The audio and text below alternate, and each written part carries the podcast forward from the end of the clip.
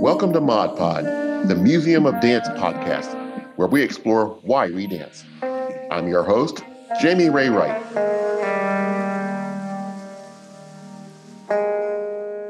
Today, we are visiting with an artist with decades of experience making work in the San Francisco Bay Area and beyond. This artist has created every kind of dance work, from proscenium to site-specific, always on a shoestring. This artist has also danced with some of the most influential companies of the second wave of the San Francisco contemporary dance scene. Join me as we welcome Liz Roman. Hello, Liz. Hey, Jamie. Thank you for, very much for talking to us today. It's great being here. So often when I talk to folks on this podcast, the very first thing that I try to find out and what our listeners are really interested in is how they found dance or how dance found them. Ah. Well, in nineteen sixty-three, in the Midwest, where I grew up in Illinois, the public schools decided not to have kindergarten classes. So my mother, with seven kids, four under the age of five, two sisters couldn't go to kindergarten. So my mother said, well, I've got a two five-year-old twins and their three-year-old sister. And if I can't put them in kindergarten, what kind of you know, activity are they going to do? They were girls and there wasn't as much sports for girls. So my mother decided to put my two sisters into a ballet school. They were five going on six and there was two of them. And then somewhere in that decision-making process, uh, a three for one happened. And I went in the door with them. And so uh, at age three, I went into my first ballet class and I stayed there for good. Wow. Age three. That's very- I was three. I thought I was four most of the years growing up because I have a lot of funny stories. When my mother one day turned to me and said, oh, honey, you were three. So I was three. Well, I mean, first of all, you're very in the league. You have twin sisters. My goodness. Yeah, they're uh, two years older than me. They're twins. Yep. They live in the Midwest. They and dance as well. Where in the Midwest were you? I grew up in a place called Rockford, Illinois. It was okay. On the border of Wisconsin and Illinois. So it borders a town called Beloit. There's actually a lot of artists out in the Bay Area here who came out of Beloit College, which was a lovely art school. And so that's where I went, that's where I grew up. And then I went to school in Saint Louis and in Chicago. So is this a, a sort of a suburban kind of atmosphere or more rural? What, what kind? No, of- well, it was a town. It was a, it was the um, second largest city in Illinois at the time, Chicago being the biggest. Then Rockford came after that. Now um, it's probably maybe about the fifth or sixth biggest. It hasn't grown as much. It was an industrial town. Lots of folks came from out, you know, from bigger areas and from down south um, and came up. And so there was a lot of industry, Ingersoll Rand. And so it was a very, you know, upbeat place. Um, you know, I was a kid. I left there when I turned eighteen. So my memories are oftentimes, you know, based on my younger years, but it was a really fun place. There were a lot of arts. I grew up, like I say, going to this dance school. It was a good dance school, um, but I did leave it at some point and um, did go study in somebody's garage where my sister couldn't take class because in point shoes, she was too tall for the ceiling. And so I left very good training and for a while trained for a couple of years with somebody who just had me dance all over the place, which I think in some ways really created me this love of just entertaining people. Mm-hmm. Mm-hmm. So about how long were you at this school? Maybe a couple of years or? Uh, I started, I trained my whole, I started when I was three. I always trained. I always trained all the way through high school, all the way into college. I didn't quit training in dance until I was about twenty. And um, I moved, I was in a theater school in Chicago, the Goodman School of Drama. And so to, at that point, I decided to stop dancing. I worked and I went to school full time. And for about a year and a half, I actually didn't dance. And then eventually I walked back into a dance studio and then I never stopped dancing again after that. So I definitely had a period in my early twenties where, you know, I felt like I had to start thinking about what I was going to do with my life. And I didn't see dance at that moment as serving me. So I had moved more into theater. I was also a singer and a musician. So people had said, you should go that direction. There'll be more work for you that way. Mm-hmm. And I didn't actually enjoy that at all. So I, I'm trying to fill in the gaps between three and eighteen to see just, just what kinds of, you know. Yeah, well, I did ballet. So from three until eighteen, I studied primarily ballet. But being in the Midwest at that time, um, musicals were, you know, kind of what you, you saw yourself as growing up and maybe going on and dancing in musicals in New York or something. And so a lot of what you did was as you got into high school, you were in all these different musicals. And so I was in all the musicals at my high school. There were also an outside, uh, the public schools lost their arts program. So they started their own arts program outside of the schools. So I was in those shows as well. I, there were a lot of folks at that time in my generation who went on then to go dance in Broadway um, and to be in movies and television and stuff, actually, that were my age. And so it was a very talented group of people that went along. And so there was a lot of opportunity for me to do, you know, a little bit of local television, commercial work. I ended up doing dinner theater work, nightclub work. So I was always able to make a little bit of a living. And uh, going at, eight, eight, at age eighteen, instead of going into a straight dance school, I went into a theater school because, again, it was looked at as being a smarter move for somebody who also um, had the singing talent that I had. And so I was in a musical theater program in Saint Louis, Missouri, at a school that's now called Webster University. Back then it was called Webster College. And it was the first year that they had a special musical theater program. So they chose six people from around the country, um, three women and three men, to be in this program. And I was one of those six people. Um, I did that program, and it really wasn't what I wanted. Being a dancer, I kept wanting to have more dance in my life. And so I went to straight theater after that. And that led me to Chicago, Illinois, where I went to the Goodman School of Drama, which was a straight theater program. And once again there, I enjoyed everything about theater, doing the technical work, helping assistant direct, doing all the things you do in that kind of conservatory. But I missed dance. And so I left that school and just went and got my B A in psychology at DePaul University and went back to dancing. That's simply what I did.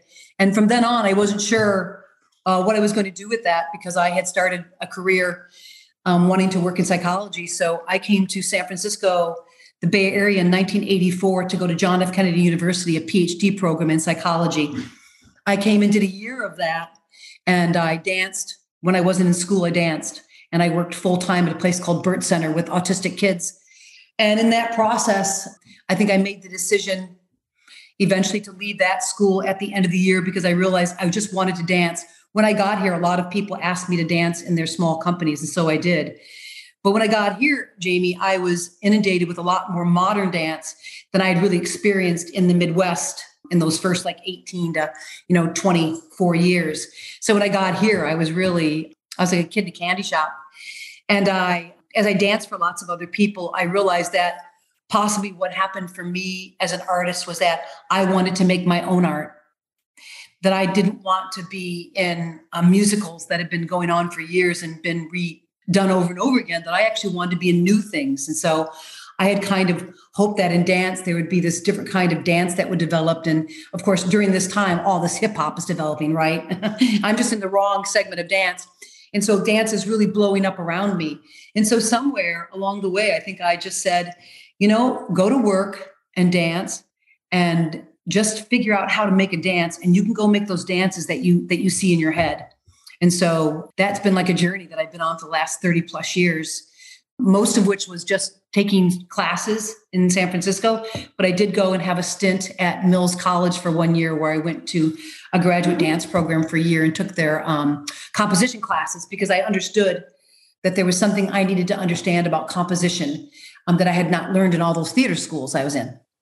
So hence that that kind of disconnect. The theater schools taught me about directing and all these different things, and I did crews, but I never then took the kind of composition classes you get in a dance program. So I did that at graduate school, and that kind of got me making dances in the early nineties. So tell me a little bit about some of the people you worked with in the uh, in the eighties when you were going back. Well, when I first came here, I danced. Oh my gosh, I was in every, all kinds of classes. Well, the first one of the first classes I ended up taking with would have been Kaz Muda. That was Pacific Ballet, and Suzanne Allelu was there with her as well. And I can't remember some of the other teachers, but there were a few other teachers. And I ended up there because I met someone who taught at U S F. She was a, a dance teacher there, and she said, this is where you should take ballet. From there, I heard about um, Alonzo King, and he was at the um, academy. And so I started stepping into the Academy of Dance where he taught every now and then, taking classes there. And then in the modern dance world, I was going to a place called Dancers Group Footwork where um, Tina Masaka and Cheryl Chaddock, or Cheryl Chaddock as she was called, they taught uh, kind of a more of a Limon modern. Um, I also took from many other people, uh, gosh, Jan Van Dyke and I can't remember all the names of all the different people that I took from. Karen Steele. There were so many, uh, eventually Joe Good, um, studied quite a bit with him. So there was just a lot of modern dance happening. The people that I danced for, I did a little bit of dancing for, well, I danced for Cheryl on and off. Um, I'm trying to think of some of the other people's names that I danced for. I can't even remember people's names anymore. It's been so long. Yeah, that's the one I can remember the most is Cheryl Chaddock. I did her company. And then from that, I started making my own work in my late twenties. But I didn't really think I knew what I was doing. Um, and so I kind of pulled back and started looking for maybe a little more instruction, started working a little bit with some friends who did contact improv, and some friends who were starting to do choreography themselves, not names that would make any, you know, make much of a difference if I said them here, but those people. And during that journey is when I realized um, if I was able to go and train with somebody who was teaching people how to choreograph, that I would better know what I was doing. So that was my first step, was to take a Joe Good workshop, which was three weeks long. And um, that was a very informative workshop, but I hurt my back at the end of it. And so it took me a little while to recover from the back injury I got. But at, at the end of that, then what I understood I needed to do was to pursue just going over to Mills just for a little while and taking some of those classes. I looked at the different universities in the Bay Area. And so that's how I decided to do that. So then I danced during that time. I danced for Janice Garrett, I'm trying to think. I did a little bit of dancing for myself. But those would be the mo- main names people would know would be Cheryl Chaddock and then Janice Garrett. And then, you know, later on, way down the line, I uh, played with uh, Nita Little, who does contact improv, and worked with a group that she had that would do improv performances. But mostly my performing was not so much about performing. Mostly I was out here because I always wanted to make dance. So I was just always waiting till I was old enough to maybe command an audience of dancers and to kind of know what to do, to be more in charge. And so that was kind of the waiting game starting at about thirty, thirty-one. Um, and so by my early thirties, um, I did a, the pilot program at O D C after I got out of graduate uh, year of graduate school. I did the pilot program and produced a very small dance, and did a, did another program with them. And then I would take my work and show it at what's called the Local, which was the Dancers Group Footwork, which was on twenty-second and Mission, their theater. And I would go there and I would show my work there. I think I might have shown it a few other places too. I can't even remember the different showcases that were available back then. You know, field work was around and they were training people. Um, the pilot program had migrations, it had flight. So there were a lot of programs that were trying to um, support emerging artists. And so I kind of slid in through all of that. But I also too, then during all that, Jamie, I don't know that people would know this about me, but I worked at O D C Theater. I, during that time, I started volunteering for them. I'm doing work for them in their office. And then I eventually was hired on to be one of their house managers. And then eventually I just ran all their house management and their box office and everything. And then eventually for a period of about a year, I was the artistic director of O D C Theater. And that was my, my that was my stint doing, uh, you know, theater admin. And so during that time, I learned a lot about running my own dance company, just running a theater, running a studio. I even ran a small studio at thirty-four thirty-five Cesar Chavez building um, somewhere in the two thousands, probably like around two thousand three or four, with Cheryl Chaddock and Chris Black. Oh, I danced for another another company I danced for. I remember now, it was Potezibi. That was a wonderful young company that came up, came here, and uh, they were much younger than I was, but they did the really fun work, and I danced for them doing a piece A monk piece, actually, that was really cool. So, I mean, some of these places that you mentioned are no longer around. Uh, yeah, right, right. Yes, I'm old. Well, you know, I'm right there with you. I know. You know, we, we uh, probably went through some of the same kinds of things. I remember doing pilot and yeah, going in small venues around the city, and they're like. Remember uh, Brady Street? Brady Street. I was at Brady Street when Alonzo and Pam Hagen took over Brady Street. I was one of the last shows there in nineteen ninety-nine. I did a show, Always Falling. They allowed me to store a big, huge staircase that we would build for every rehearsal. And they let me store it in there and paint the walls and turn the um, back wall into a film screen and project films. And that was in nineteen ninety-nine. And that's before that closed down. And then that became, I think, like a Kinko's Copy Shop or something. So yeah, many spaces have come and gone. That had been a very big, that Brady Street had been a very strong training studio. Yehuda Mayor had been the uh, dance master there for years. Mm-hmm. Mm-hmm. Yeah, I remember Brady Street very well. Yeah, like I said, it's a shame that all these places uh, have gone away, but, you know, we keep plugging away here in the Bay Area too. Yeah, yeah, yeah, yeah. Even Dancers Group Footwork, I remember, you know, working up there, and, um, you know, that was a lovely performance space. Um, they had their little loft studio upstairs, and it was, you know, it was one of those spaces that was really near the end when, uh, before they were gone. I know I can remember them offering me to allow me to go and do like a four week run of a show. And so being a smaller space, it was offering that kind of support. So that I really was, uh, you know, th- those kind of spaces really, they're a lot about what build artists. Now, when I mentor younger artists, I often have to tell them that, you know, they have to let me know what are some of the newer things that people are creating for artists um, as they emerge, because it's continued to be a field that people always are drawn to, you know, younger artists looking for people to mentor them to become more, you know, successful artists. So, so many people uh, find their way into modern dance because they are uh, rebelling against ballet. But it seems like you found your way in just sort of organically. Yeah, you know, uh, I didn't grow up with enough modern dance to make me really like it. And what I did of it in the, this would have been in the nineteen seventies. So it would have been like maybe nineteen seventy-three till maybe like about nineteen, you know, uh, in, in Illinois to about like seventy-eight.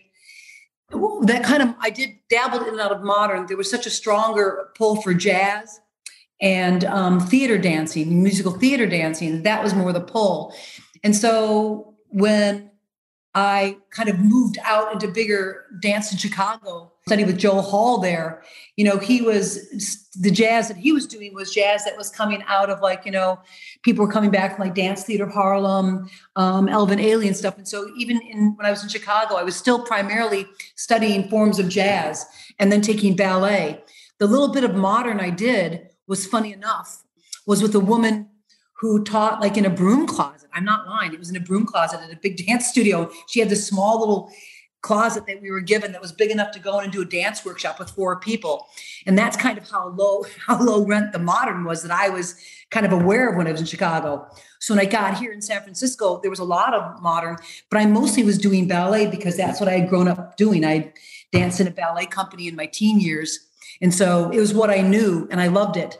And I was also just a very physical, athletic person. So it was just part of my athleticism. So when I started taking all these different modern classes, it was really funny, Jamie, because I would be in a modern class, even sometimes a jazz class when I came out here, we'd be dancing and all of a sudden the whole class would be in a wide second position, swinging from side to side, and the whole class would be facing me because I didn't, I literally didn't know the, the, that, that jazz technique. And somehow they'd all turned one way and I'd not turned that way. And I'd be facing everybody. Or a lot of the modern that I would take, they would change their, it was very directionally changing, but, but I hadn't taken that much modern to have that experience. So I think I held on to my ballet roots because it really gave me a lot of joy. And somewhere in all of that, I was able to experience maybe some, you know, some contact, some improvisational dance. And I started thinking about the theater dance that I had grown not to like. Because as I got older, I didn't like theater dance. I thought, why don't I like it? And I thought, well, because they're always doing these, oh, we're going to do all the choreography from the original, you know, library dance from Music Man. And my thing was, can we just do some new stuff? Let's do some new stuff. And I could see a lot of people around me in ballet, and they were starting to expand what ballet was. I started, you know, seeing a little bit of Butoh dance around me, and I started realizing people are expanding and making different things. So in modern, I started noticing people who were breaking their rules and kind of doing their own thing. I'd seen a little bit of that in the seventies, but I didn't know what it was. I was in an undergrad at a school in Saint Louis, and a grad student and her husband, he was a music student and she was a dance student. They were doing a project together, and she was dancing around, just jumping around. She's a skinny little thing and she's just jumping around, and he was just banging on a drum kit. And it was just kind of, I was like, that's just kind of goofy and funny. And, and there, I'd never seen people, and they loved what they were doing. And I remember thinking, I like that. But that was nineteen seventy-eight. So years later, as I'm in San Francisco and I'm starting to see more alternative, a lot more alternative dance, I started thinking, you know, Liz, the idea of what art is, is really just the idea someone has, and then they make art. You don't really have to know other people's ideas. You don't have to understand their ideas and understand their process to the point of execution. You just have to understand how one goes about making art, and then you have to learn that about yourself. And so that's kind of the way that I, the way I look at it. And so I did actually, Jamie, just kind of fall into modern that way.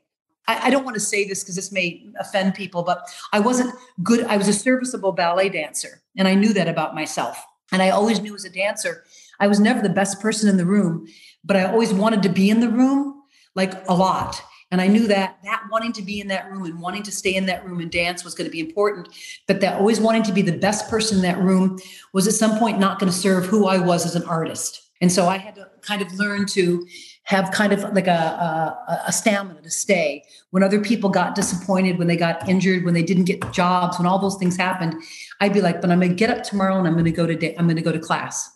And I get up and I go to class. And then somebody would say to me, hey, do you want to dance with my company? And then I'd find out the company was me and, the, and that person. You know, I'd go and I'd do that work. And each experience I had, you know, put me in front of people who had a little bit more structure in their arts. And so I got to dance for people like Cheryl Chaddock and Janice Garrett, who were much more accomplished artists who were on their way and had developed. And so I learned from them, as well as, you know, other artists whose work that I went to see. But definitely modern dance. And, and I think modern dance continues to be this really amazing, evolving art form. Even today, I tell dancers when they take my class on Saturday mornings that I'm history. When you come take dance class from me, I'm often teaching from this very historical perspective. I've taken other people's techniques that were, you know, maybe introduced into the world maybe sixty, seventy years ago. Now I'm teaching them more relevantly the way that they helped me in the last thirty years. And so I'm often saying to people, this is history. This is from Cunningham, but I'll talk about why I do what I do differently. And so I think it's been it's been a really, modern dance was, was a very big, huge field for a young girl coming from a very big family. I came from a very large family. We had foster kids. We had everything. And so I grew up in a lot of chaos. And so when the modern world, dance world was so open and there was so much going on, I think I stepped into all that chaos and said, oh, I can make some order out of this. Well, I mean, that, that seems to be a... Uh... a difficult or, or diff- different kind of uh, journey into uh, into a modern dance uh, aesthetic. Uh, do you make a distinction between modern and contemporary and looking at what's going on now? Yes. Yes, I do. But I don't think that my opinion really matters that much. But if somebody were to care what I would say, what I'd say is that contemporary, the way that I would have seen it, you know, thirty-five years ago when I came here, and modern were, they were different. They were very different. Somewhere in the nineties, when you started having much stronger release technique in the Bay Area, you really started seeing people, this, a distinction between contemporary and the other direction that, that modern was going, into kind of more released modern. And those, those got much stronger. Now I tend to see, thirty years on, I tend to see that development, that, that there's been a stronger Bellic voice in contemporary in the last, the, the, at least what I feel, that there is such a strong training programs in the Bay Area, that there's been a very strong technical Bellic voice into the contemporary world that is different than the contemporary that I was. What, not different, but the spirit of it is different, because what has passed in dance history in the past thirty years, in doing the type of work that I do, that's very much based on more very trained people, but trying to take pedestrian movement and make it feel smooth like dance.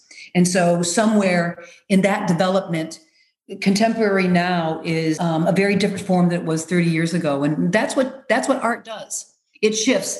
And thirty years from now, there could be somebody talking about the other, you know, that contemporary took another swing.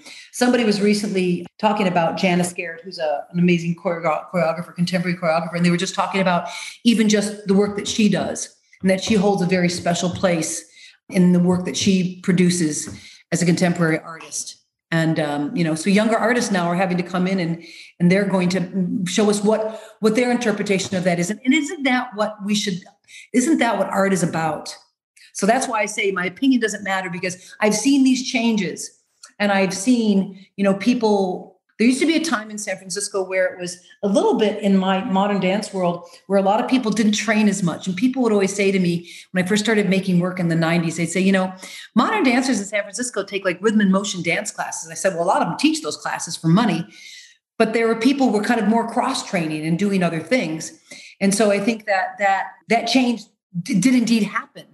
And back then, people didn't train as much. But I but I see then that, that there was a, a, a difference happened there, that people started, you know, again, training more. And those certain levels of who's a contemporary, the major contemporary teachers are going to affect where people go for their other training. If you're in a contemporary dance class, are you going to take on your day that that teacher doesn't teach a, a, a release modern class, or are you going to go take a ballet class? What's going to serve you better? I was the type of person that would take the release modern class, take the contemporary class, and take the ballet class. But that's because I wanted to be able to speak to all those languages and all those different types of dancers. Was there a mindset that training would diminish your artistry in some way? I mean, what, what was driving? And I I, I, I remember know, that. I know. You know, I don't know. I, I it's funny. I stayed away from, uh, I, I'm a very unclicky person. I kind of stick, stay to myself. I can move in large groups of people and feel like I belong. Hence my childhood. And so I don't know. I would think possibly that some of the things were, I can tell you things I heard over the times. Because I was a teacher during that time, I would hear people's, you know, hypotheses about why people did or didn't take class. I never required my dance company to take my class. Here's why. When I danced for other people, when I came out here in the eighties and I danced, it was very cliquey. If you danced for somebody, you were supposed to take their class. Now, I happen to have this thing called a full-time job. I worked in the mental health services. I worked with kids. I worked at halfway houses. I worked for Larkin Street Youth Services. I worked jobs. So I had to take, take class when I could. And so I was oftentimes a little penalized by the people I danced for, because they would be mad that I didn't take their classes. And so at some point, what I would say to them is that if you're asking me to dance for you, then you think I'm a good enough dancer to dance for you, then I think that you trust my choosing who I train with. But that always seemed to really have a bit of a drag. So when I became a choreographer, I did not require people to take my classes. I was like, let them go take the classes they want to take. You'll have a different variety of dancer. So there was a little bit of a, um, a clickiness and a loyalty that was that was kind of required there. And because I couldn't do that, I worked shift work where I'd sleep over sometimes two to three nights at an institution and not get paid a lot of money, mind you. And so I could only take class on certain days. So I kind of formed this way of being very independent Um, from all of that. And I've always just done what I wanted to class-wise, and have always done that with my dance company as well. But I'm also too, in the dances, I'm looking for people to inter- people's interpretation of what I'm creating. And so that works for me. If you're teaching really deeply technical work that has to be very precision, then you do need to have your people in your class understanding how you want that to be, you know, executed. So I think I just had freedom with that. But, but there was, some of the things that came about were that people were rebelling, was that people were saying, you know, I don't want to, to train that way. I want to, I'm taking this class over here that lets me explore moving without being told what to do. Therefore, I don't want to go in this class that tells me what to do. I saw all that happening, Jamie, and maybe it was my age. I was around thirty years old, and I was thirty years old in nineteen ninety. And so as all that was happening, I was also maturing in the world. I had a kid. And I had to keep finding work for myself. I made career changes and stuff. So all that was happening at the same time. And so all decisions I made as an artist, I made the same kind of decisions as a human being. And so I didn't feel like there was going to be, that I had to be controlled by the art that was around me. I'm a bit rebellious, one might say. Well, it, it sounds like it, but it sounds like you're, that you're finding a way to, uh, to to create your palette of of colors that you are using in order to create your work. Well, I think I want to see the work I make. I had very dear friends early on who um, we would talk about making work, and, and they would say to me, well, you know, I, I don't care what the audience thinks, Liz. And I'd say, really? Then do you think that's why there were six people in the audience? Because because I'd be like, because I don't understand. You had a lot of people on stage and there were six people in the audience. And, and, And I and I'd, I'd be like, so, but I that's kind of sad, and that's kind of sad for those performers. So, so early on, I had to really learn from a lot of people around me, and then I'd be like, well, I really do care what the audience thinks. In fact, I care so much about what the audience thinks. I want the audience to have as much fun seeing this dance as I have making it. That's what I cared about. I didn't care what the audience thought about me, or like how like well known I was, or anything like that. I wanted, when an audience came and engaged in my work, I wanted them to go away with like, well, what the heck? Like, wow, thank you. Like, what was that? I wanted people to like be like, I wanted to give them something different, a different way of, of seeing kind of how I saw art in my mind. And I see art in my mind. I often say that I see art as if you were to stop sound in the world right now, wherever you were, and just put music on and just get a couple people and sit down and just watch everything happening around you. That's the beginning of art for me. So when I'm making a dance, I just start with, this is where I'm at. And if people were to be moving in this, in this palette, on this block, in this building, in this street, what would they be doing? That's the beginning of art for me. And so it doesn't come with, it doesn't come with a lot of requirements, but that people want to move, that people love to move and have their relationship to music. So my musicians are the same. I want them to come in and I want them to see, hear, and feel the environment we're in as well. Um, I do not do a lot of, I don't tell people what to do. I direct deeply, but I don't tell people what to do. I often tell people, if I have to tell you what to do, then can I give you a call when I don't know what step to put in there? I'm joking, of course, but I'd say to people, you're, you're a composer. I want you to see what I'm working on, talk about how I work, and then I want you to make your music to go with my dance. And so I get to have this really fun relationship with each artist that I work with, that we find out how we vibe together. And so I've I've almost always got my my cohort of uh, collaborators who are super important to me. I don't consider them outside of Liz Roman and Dancers. When I collaborate with people, I consider that like that's what I'm doing. Liz Roman and Dancers is collaborating with that person, and that's just like, that's so much fun. So I think that, that that openness allows me to do that. Well, I mean, you successfully do this, but I'm going to ask the question anyway. This is about the audience. I I, I know some of the people that you mentioned who said they don't care uh, what the audience thinks. And I, again, I, I'm not going to name any names here, but I, people have literally told me that from our circle of dance uh, cohorts. And there are other folks who are not part of our dance world, they're part of the uh, musical theater world or have been, who say, well, you're just doing stuff that nobody wants to see. Yeah, well, that doesn't it come down, you know, Jamie, doesn't it come down to that sometimes? That challenge is there, isn't it? Yeah. You know, and so it's like, I think it's funny that uh, three hundred people twice tromped through my house in the sunset to see dances in, in my house. And one of the most asked questions people had was, where's your stuff? And I probably, probably a third of those people going to the show came because they heard from people that she's got no stuff. Like she has an empty house. And what people heard from was that that's my house. I don't have any stuff. I'm like, I don't have any stuff. I, I'm an artist. I've been using every resource I can. And so, so I just, but people, people came out. So they came out and, and what they saw, they loved. They're like, I love it. Like, how, like, how'd you think to do that? And I'm like going, well, I don't got a lot of stuff in my house. And I'm always looking around my house thinking about what if I made a dance in my house? And then one day I made a dance in my house. And so I think there's this, this way in which, you know, there's this freedom to, I, I guess maybe I, I, I trust myself to um, play in my field of art enough that I'm going to engage an audience in a way that every audience member is going to find something.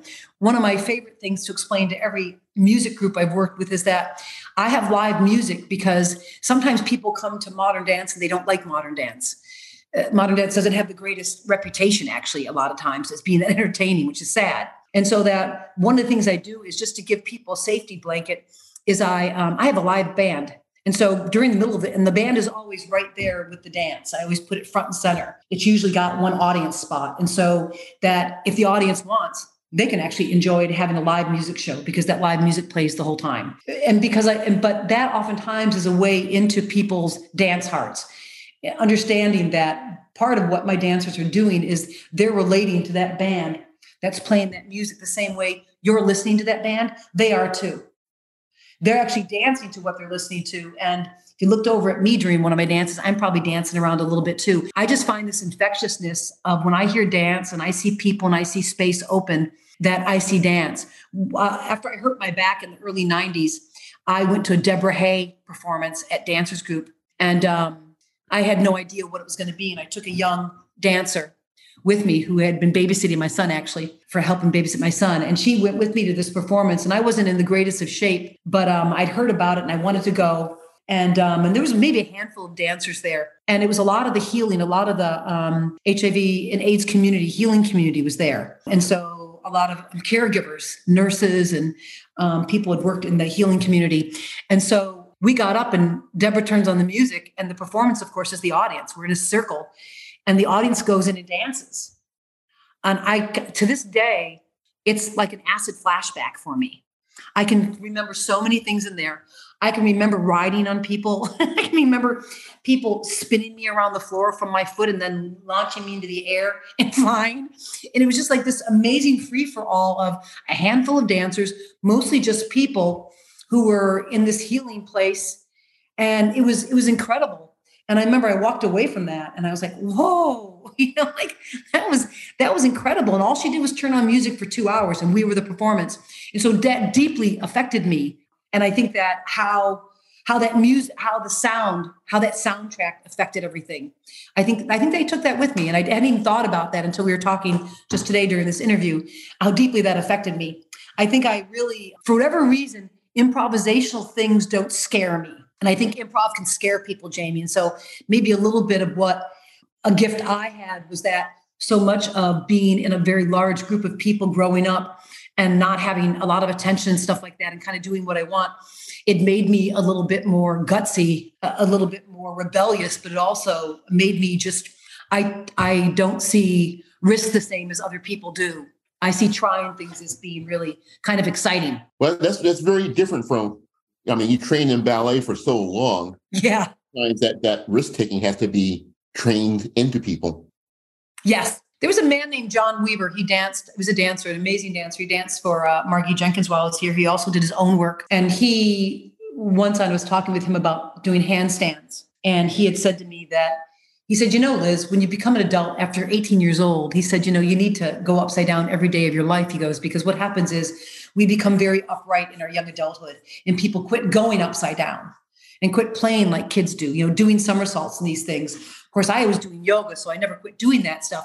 So I understood what he meant, but it, but it made me realize that there was a whole skill set of things that I wasn't doing when I was in dance classes that, that weren't in dance for me. And so that was an interesting journey. So I would do things like take all the cushions of my couch and put them in a hallway and then run down a hallway and try to flip over them. just, just, just to try to do something. Yeah, or I would, you know, I started hanging pull-up bars all over my house and started hanging and swinging around from things. I just found that I wanted more input in the world around me, that there was such a bigger world of movement out there. In San Francisco, at this dance community here, if you want that, this dance community is so great for that. I want to give a huge shout out to the contact improv community around here. And it was a deep, deep place of learning for me. Deep, deep place of learning. Well, contact improv is certainly, I mean, that is their raison d'etre, really. Yeah, I, you know, it is Kim Epifano and Kathleen Horm- Hermsdorf, bless mm-hmm. Kathleen, who passed. Yeah. Amazing, amazing, amazing, amazing, amazing, amazing leader in the dance community. They taught a class called uh, was Women Dancing with Women. It had been it had been modeled after a couple of different classes in the nineties where they would have two women teaching kind of contact partnering, uh, and women would take this class. And so I can't remember when I jumped in, but I jumped in pretty early on, and it shifted into uh, more of a contact class. And and O D C said, hey, you know, maybe we'll just start having this contact class come around after you teach on Saturday mornings, Liz. At that point, I'd moved from an early morning Saturday class to being kind of the main technique class. And I taught a, a release-based technique class on Saturdays from ten to twelve. And so after my class, they had these contact classes come in. And so I started staying. And I would offer to my dance my dancers to stay, and I would pay for them to stay if they would stay. I wouldn't require them to, I'd say, but if you want to stay. And my dancers found that if they took those classes, they, they were learning new skill sets. But I found that it really, it really allowed me then to kind of open up a whole part of my uh, training and my my artistry. And so that class, those started like in the two thousands, and I did um, Vexations, which was Kirsten Chrismall did this, and it was done at O D C Theater, and that's where you perform for like I think eight. was it eighteen hours? You played Vexations, you played the piano. And it was a small group of contact improvers, and they let me be a part of it. And we performed, and we did this performance that started in the afternoon and went until like early, early the next morning. And nobody stopped. People slept on stage. They made sushi on stage, and different pianists just kept getting up and playing the piano. I'm always bummed because I wasn't playing piano then. I wish I had been, because I could have actually been one of the pianists. I'm back to playing piano now, but during those lost years when I didn't play the piano, but I actually improvised during that performance, which was, uh, it was a real experience, because it was uh, literally people dancing for seventeen, eighteen hours straight. Well, it sounds like sort of an aesthetic dance kind of uh, experience. You know, it really was. And it was, there was a really, a group of really, really cool improvers, contact improver folks who I really had such a respect for all these guys. And so I was just like in awe to be able to go in and dance with them. It had its, you know, as any, as any dancer who grew up deeply in a form, and having grown up deeply in the form of ballet, all of the forms of dance have been really interesting for me, because they've um, allowed me to find another part of myself. But I've also found that I've been challenged by having been so deeply informed. I take uh, been taking uh, hip hop. I don't even know how long now, probably way more years than I should admit for how bad I am at hip hop. But I love hip hop and wish that I had started taking it earlier. And sometimes uh, Makaya, whose class I take, will say to me, you just have a lot of dance in you. And I always appreciate her saying that to me, because sometimes she'll give out steps and I'll feel like I'm in nineteen seventy-three. I'm doing, I'm doing a little jazz, you know, and, and because there's this whole history of me having done lots of jazz dance and kind of jazz relationship as it goes into, you know, early hip hop. And so I love hip hop, but, but there are times that I make decisions because of the way I move my body through both ballet, contact, modern. And so I find crossing over into all those other different types of dance has been very, has been fun for me. And in my career, I always did that. Growing up, I was always asked to do, I even tap danced. I did, ta- I did so many tap solos. I was the world's worst tap dancer, and I did more tap solos than most tap dancers I know. But I could make it look like I knew how to tap dance. So I did a lot of different forms of dance, and I find, you know, the rhythmic differences and are all really, really quite beautiful. And dance is just an amazing world. I'm so, I'm so glad that I've been in it my whole life. Well, you sound very, very enthusiastic about it. That's for sure. It's uh, I can just hear the excitement in your voice. Can you tell me a little bit about your, uh, just the work, the work that you make, starting, you know, in the early years, you know, what was driving you? Number one, what drove you to want to make your own work? And it was the subject matter driven? Was it a, I want to see these kinds of movement style driven? I mean, what was the impetus behind it?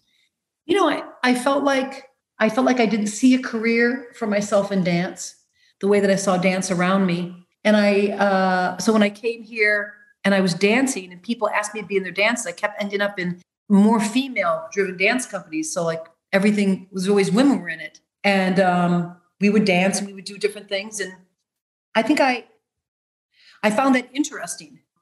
And I found the way that people made work interesting. I found having a company and having five dances and then having your different dancers dance in different pieces. I found that whole model was very interesting, in that I'd grown up in a ballet, in ballet, in the ballet world. But I also started seeing people doing these pieces that were just one long evening, like an evening length work, like Contraband would be a company I would think of that would just come out and do this whole evening length work. And so I started seeing so many different ways you could make work. I had no idea how to even begin to do that. So when I first started to make work, I, I, I literally just tried to make like, tried to make like what I thought work was. And early on, I realized I just knew what a trio was. I knew how to do a, a canon, and I knew these little ideas, and I could do solos, but I knew my, my co- composition. I knew through the compositions I'd been in. I'd been in group pieces. I'd been in, you know, smaller trio dances. I'd been soloist. And so, but I didn't know anything about that. And so when I went to go make work at Mills, it was being taught in a very particular way. It's the early nineties. And everybody was a lot younger than me. And um, I was following all the rules because I grew up in a large, you know, grew up in a large family. I grew up Catholic. I grew up a dancer. And so I follow rules until I say the heck with it and go do what I want. And so I was following all the rules in graduate school, doing all the things they told me in every assignment. And, and then one day I asked a teacher if I could not dance in my own work. They said, yeah, you don't have to be in your own work. And I, I said, oh, that's so much easier. I can step out. And we were working on group forms, and I was learning how to like move groups of people with different um, choreographic mechanisms and stuff. And all of a sudden I was like, oh, this is like, I was like a mad scientist. Then I started going and seeing artist friends of mine do work. And I would started seeing that, seeing the, the mechanisms of choreography, what they were choosing to do, and that there were all these choices.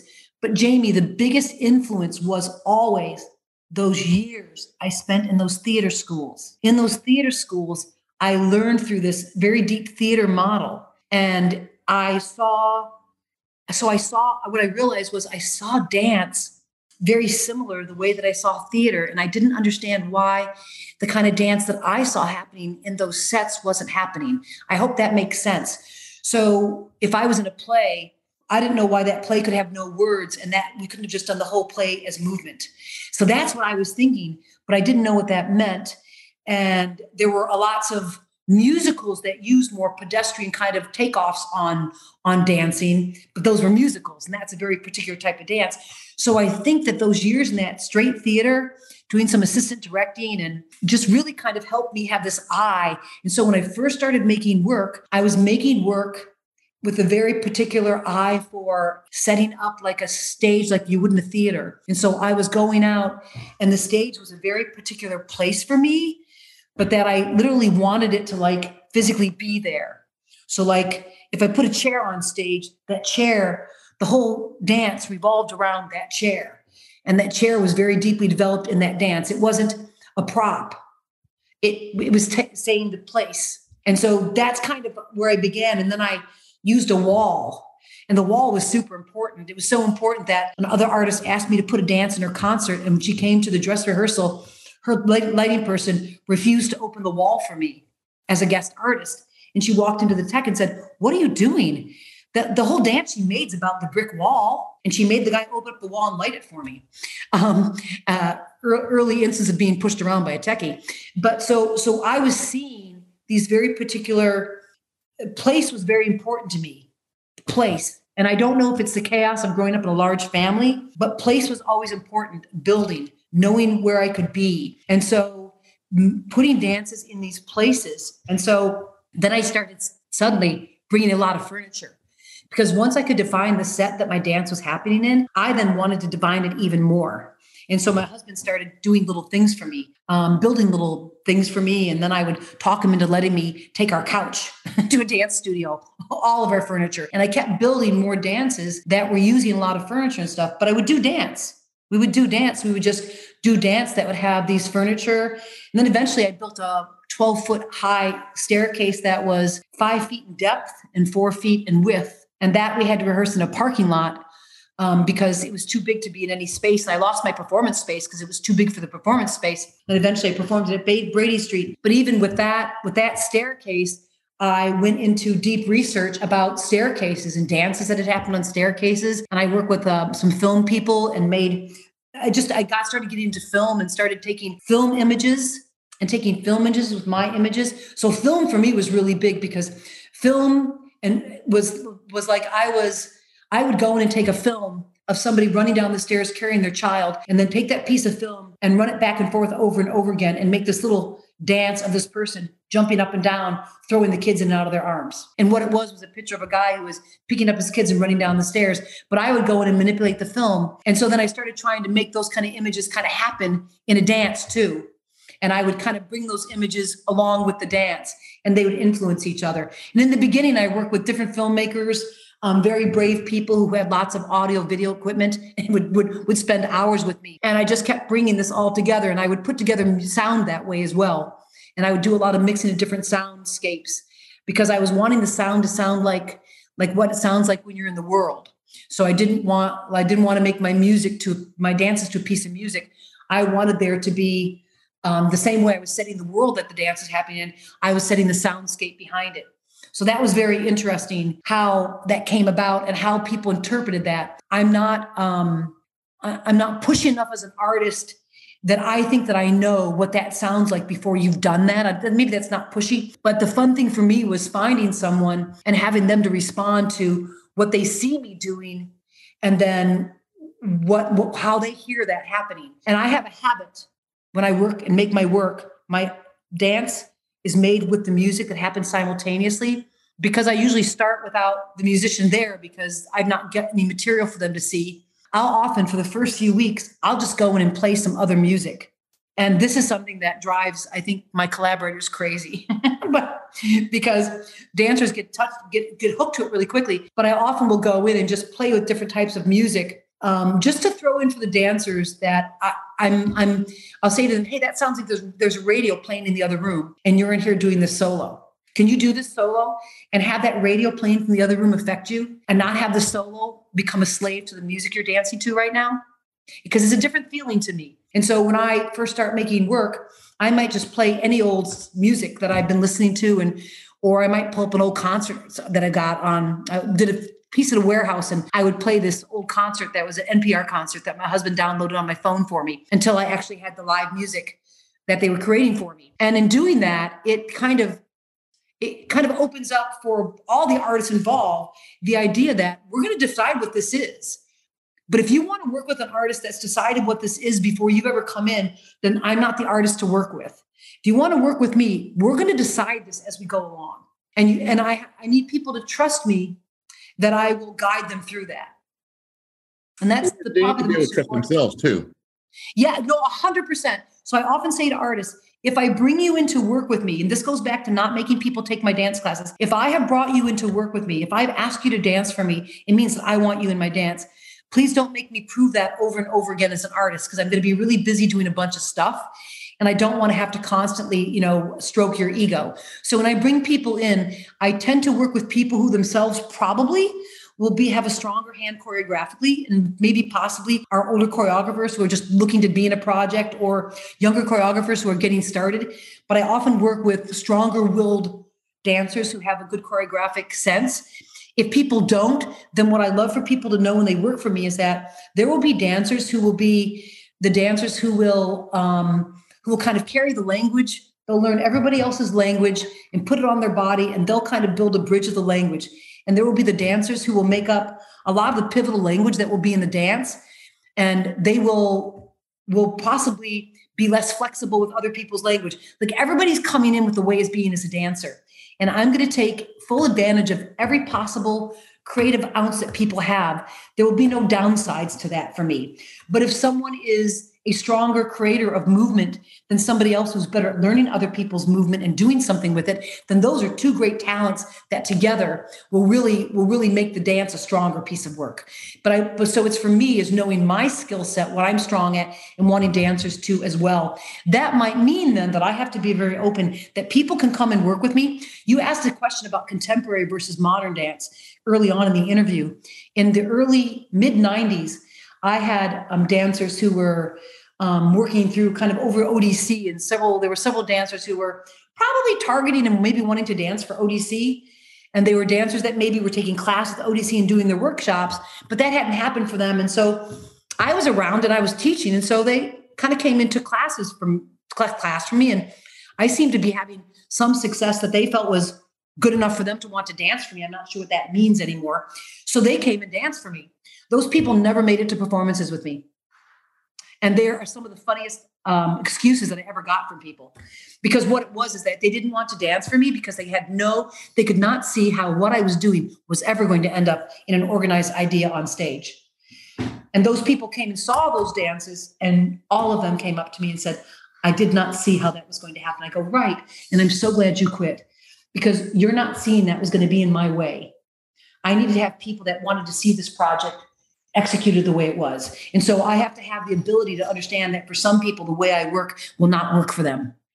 That my ability to be in creative chaos like that and to not tell people exactly what to do. Somebody recently told me they're in a workshop and the teacher is teaching composition, and they're an older dancer. And they were saying to me that the younger dancers in the workshop were not enjoying the workshop so much because the person was allowing them too much free rein and they wanted to be told what to do. And this older dancer was realizing, talking to me, that what was going on was that it was just generationally a different place, and that these younger dancers were looking for, you know, what should I do to be a successful dancer? Tell me how to do the steps. And as an older dancer, she was loving the freedom this a choreographer was giving her to actually figure out what dance was for her. Well, that certainly is a generational thing in a lot of places. And, it, and, it, and it might be generational in, in the sense that, you know, when you're younger, you, you know what you know. When you're older, you know, you know what you know. And so you have to learn. So I do think that we have to learn as older artists how we work with younger generations and younger generations and how they work with older generations of artists. We all have something to teach each other. It's, it can be a beautiful, beautiful, beautiful, you know, m- melting of all those different talent levels. But I think it is something that we all have to be aware of. Well, you know, I, you and I are around the same age. And uh, I remember university as being a place of exploration and the the professors encouraging that. And you weren't thinking what you as, uh, what's my job at the end of this? You were just trying to find out who you were. Yeah, yeah, right. What was going on with you. Whereas uh, now there is a real emphasis among the students of, gee, uh, how's this going to lead me to a job? Yes. So I've been mentoring for, gosh, I don't know how many years, maybe twenty years now. And that has been a really interesting journey being a mentor during all of that, because I don't have, I have the same answers to people from, from me, the creator, but the world that they're in making arts has changed. And um, I find that I mentor mostly with people who work in universities. So they've all are teaching the university settings. And then I'm like the, um, you know, I'm the wingnut. I'm the one who doesn't. I did teach it. I was, I taught over at Berkeley for a year. So I, I did that for a year. I'm a very nonconformist person. And so I never even really wanted to be in university teaching. When I went to graduate school, I knew right away, I thought, oh, well, you're not going to get a graduate degree because then you're going to want to teach in university. And you're a little bit too rebellious to do what people tell you, Liz. You're going to have to like find your own career. And so I think what you're talking about now was also, also increased was that there were um, the professional programs that have come up that are really good for dancers, right? They're really good training programs, but they've upped the ante on what we were doing in universities. When I went to theater school, when I went to theater school, I went to a school in Saint Louis that was part of a university. When I went to Chicago, I did not mean to do that. I was going to go to the Goodman School of Drama. That was a three-year professional program. And I wouldn't have gotten, would have just gotten a certificate. What happened to me was that DePaul University bought the Goodman School of Drama, literally, while I was auditioning for that school. They bought them out. That's how I ended up at DePaul University in Chicago. And that's how I ended up ever getting my degree in psychology. So it was a very happy accident for me that that theater school got bought out. I ended up in a university. So what I did is that I did not stay through an arts education in the university setting because I found myself, I, you know, I don't know what it was, Jamie. I found myself too rebellious or, or that I could see that I could be rebellious and it was okay for me to walk away. I see the programs now are much They're strong. I think they're stronger programs. Um, I think the pre-professional programs that are in the bigger skitty- cities that are happening. Uh, there was a sum- there was a summer Radigan had a program for a while. I can't remember what it was called, uh, the conservatory, I think. But I think programs like that, they serve this um, younger professional dancer who's saying, "What is my career going to be?" You and I, we walked, we tripped out of the colleges that we went to, and I tripped out really early and just went and got a degree. And then we just ended up going to major cities and being like, okay, well, where do you take a dance class? Who's doing shows? You know, okay, Dance Brigade's doing a show. They're doing a show about, you know, what's going on in Nicaragua. We're all going to go over to the East Bay and the, the BART train and, you know, see them smear fake blood against the screen and and do this Cointelpro dance. And it was like all this really cool stuff. It was it was a lot of discovery and difference and, and you know, what what the change you're talking about now is been a very big change in dance. And as a mentor, I sometimes feel like I will, um, I will, I will come to a point where I will no longer want to be a mentor anymore because we'll need younger people who are more down with what's going on in, in the culture for younger dancers. Because it's because it's it's changed a lot, and people are they're deeply, deeply, deeply um, dedicated to their beliefs in the world and social justice and stuff. And so I think that has become a very strong movement within, within the arts. And I think it's really, it's really beautiful. But I, and I, but I think that also this idea of this high level professionalism that now I've done all this training, I need to have a job. It creates a really interesting, interesting place. And then add on top of that, Jamie, because we have to talk about the elephant in the room, what the pandemic did to the arts community. Yes. Right, because so, so, so right now, as we, as I talk about all that, that's all interesting stuff. But what got put on top of that was that fifteen months, that fifteen months of of like what what what people did. And, you know, pe- different people did different things. But that this whole community of people who train, like zombies, right? Go to dance class today, was stopped in their in their shoes.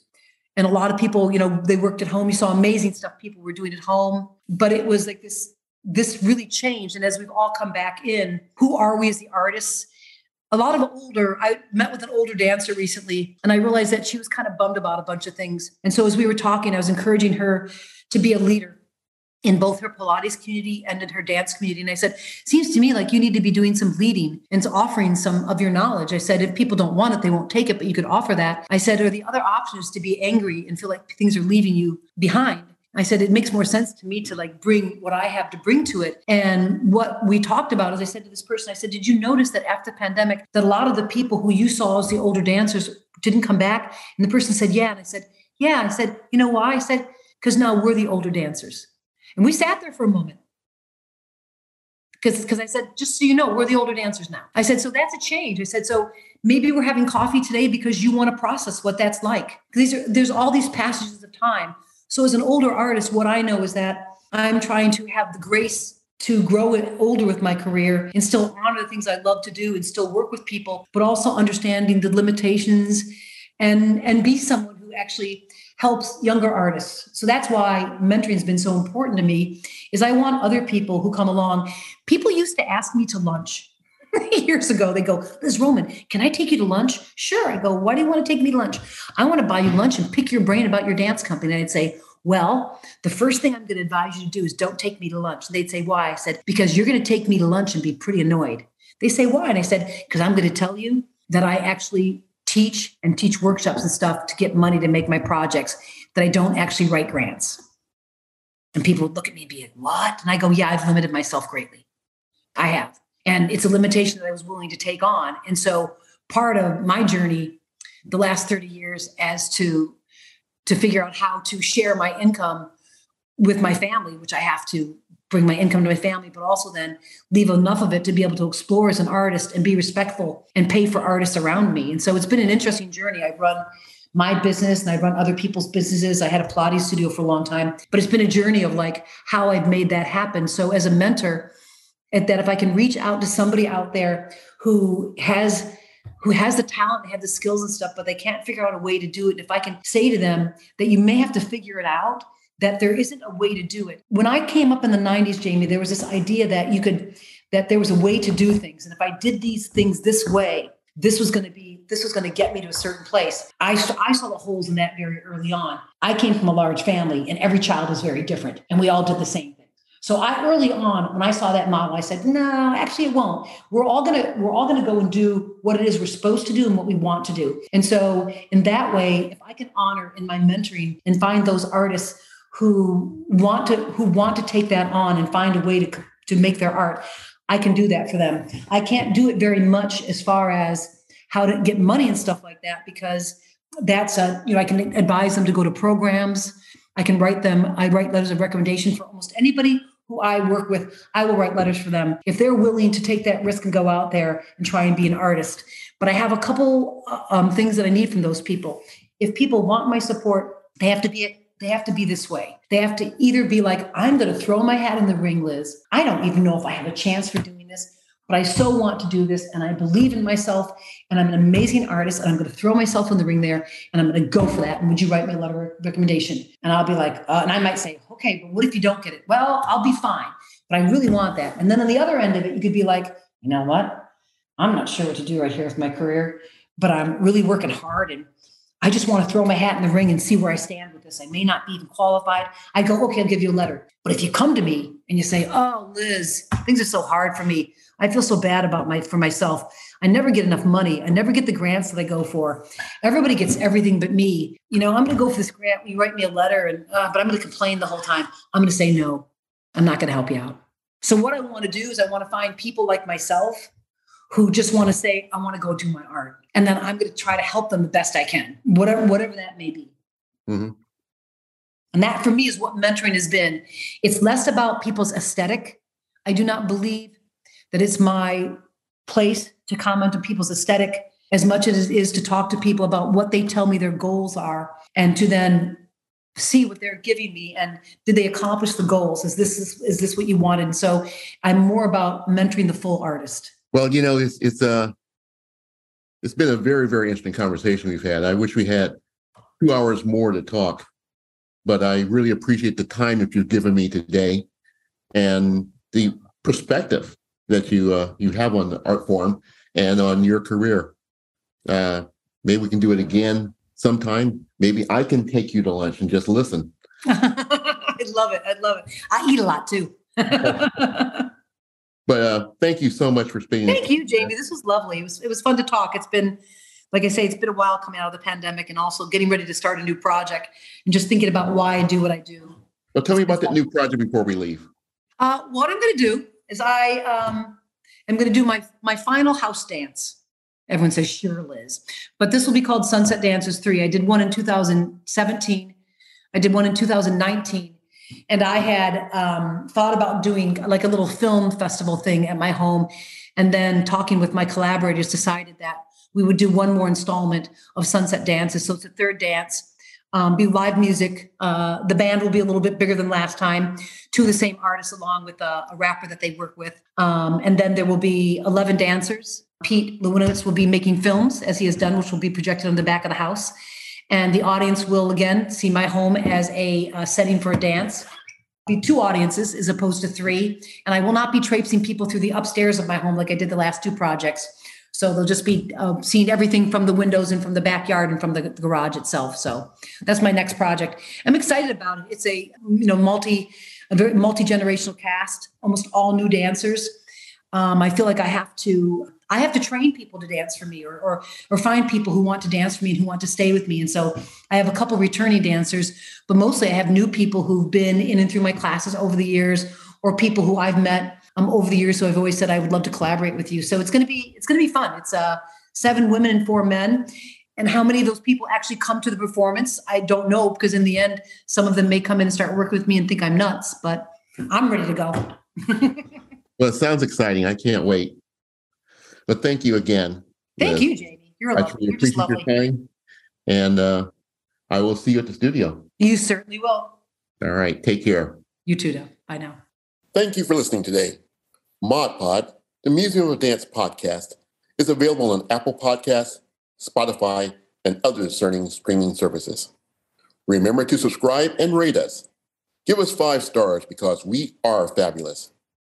Museum of Dance is a nonprofit organization. We work to preserve and contextualize the universal art of dance for the greater public through innovative exhibitions, diverse educational programs, and accessible archival collections. Explore what moves you at museum dance dot org. You can sign up here for emails, like us on Facebook, or follow us on Instagram.